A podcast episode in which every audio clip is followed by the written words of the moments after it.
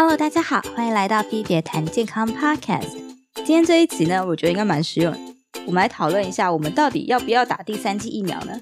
嗯，这个也是就是很多人现在在讨论的问题嘛。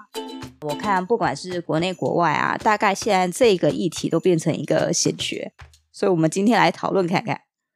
目前呢，第三剂在世界各国啊，几乎都还是自愿性质的，就是要打也可以，不打也可以，政府不强制这样。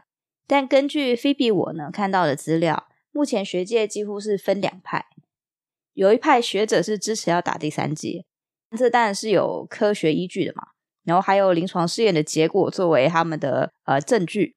但同时有另一派的人是不支持打第三剂的，主要的理由是因为世界上还有很多国家连第一剂都没有打满呢，但有钱的国家都要打第三剂，他们觉得这是一种资源的浪费。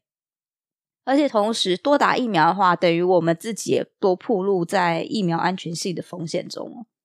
那先说我的结论啊，我自己是偏向要打第三剂的，因为我觉得如果第三剂能让你从会感染变成不感染新冠的话，那就打呀。打疫苗得到副作用的几率呢，是远比得到新冠肺炎的几率来的低的。那当然啦，这只是统计数字。如果真的不幸就是呃遇到，然后有很严重的副作用。那几率就是百分之百。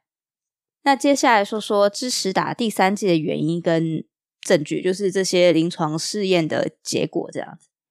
根据英国的卫生安全部门的报告呢，第三剂能让人体获得中高的疫苗保护率，大概是百分之七十到七十五左右。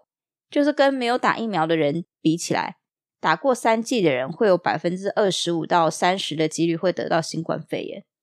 虽然不知道对 Omicron 在减少住院率有没有用，因为在这个报告发的时候还没有这个结果，但是卫生部门说啊，根据经验呢，对有症状的新冠肺炎保护力应该会提升。他原话就是这么说了，不知道大家觉得怎么样？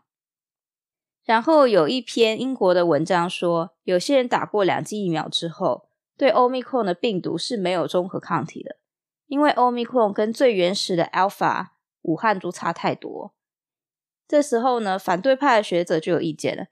反对派说，打疫苗给的免疫力啊，不应该是直接看中和抗体的效价，而是应该看人体有没有免疫记忆细胞跟细胞免疫。而且目前没有证据说 Delta 跟 Omicron 的变种可以逃脱记忆细胞跟细胞免疫。这个就大家听听就好。有时候就是神仙打架，卖鸡肉饭的不会说鸭肉饭好吃。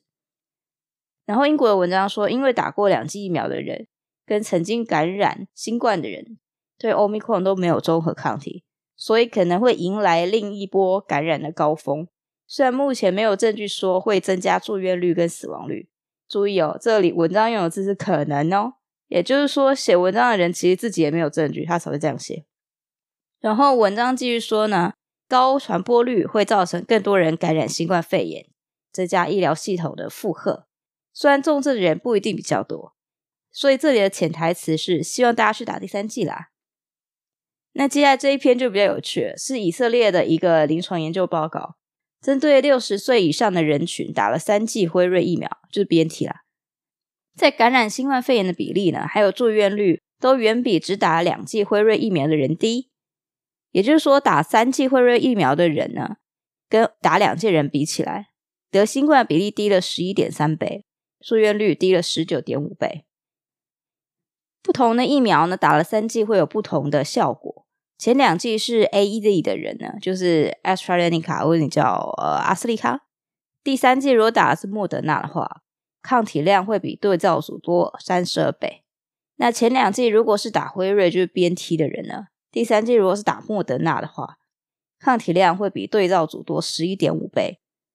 这个结果呢，所有年龄段都适用。因为这个结果是国外做的，所以就不会有高端。最后跟大家分享一下，文中附了一张图，横轴的 X 轴呢是疫苗接种之后会不会感染的比例，然后纵轴 Y 轴呢是防重症的比例。接种 mRNA 疫苗就是莫德纳、BNT、辉瑞啊，不会染病的比例大概是百分之九十二、九十三左右，不到九十五。那预防重症比例呢，大概是百分之九十五、九十六。其实这个数字都非常不错。那蛋白质疫苗呢？这个是 Novavax，这个研究用的是 Novavax，因为这是国外的研究。接种之后呢，不会染病的比例是百分之九十，但防重症的比例是到顶百分之百，这数字也是超厉害。那腺病毒载体的疫苗呢，也就是阿斯利康或是说 AZ，还有娇生，接种之后呢，不会染病的比例大约是百分之七十五，防重症的比例是百分之九十。最后是灭活疫苗，这支法国的 vaneva 不太确定是不是这样念，不知道是不是要念法文。接种之后呢，不会染病的比例是百分之六十五、六十六，防重症的比例是百分之八十五左右。那今天这一集大概就到这里了，希望对大家在选说要不要打第三剂疫苗啊有一点帮助。欢迎 Apple Podcast 的朋友呢在下面留言，告诉我你喜欢哪一集，想听什么主题。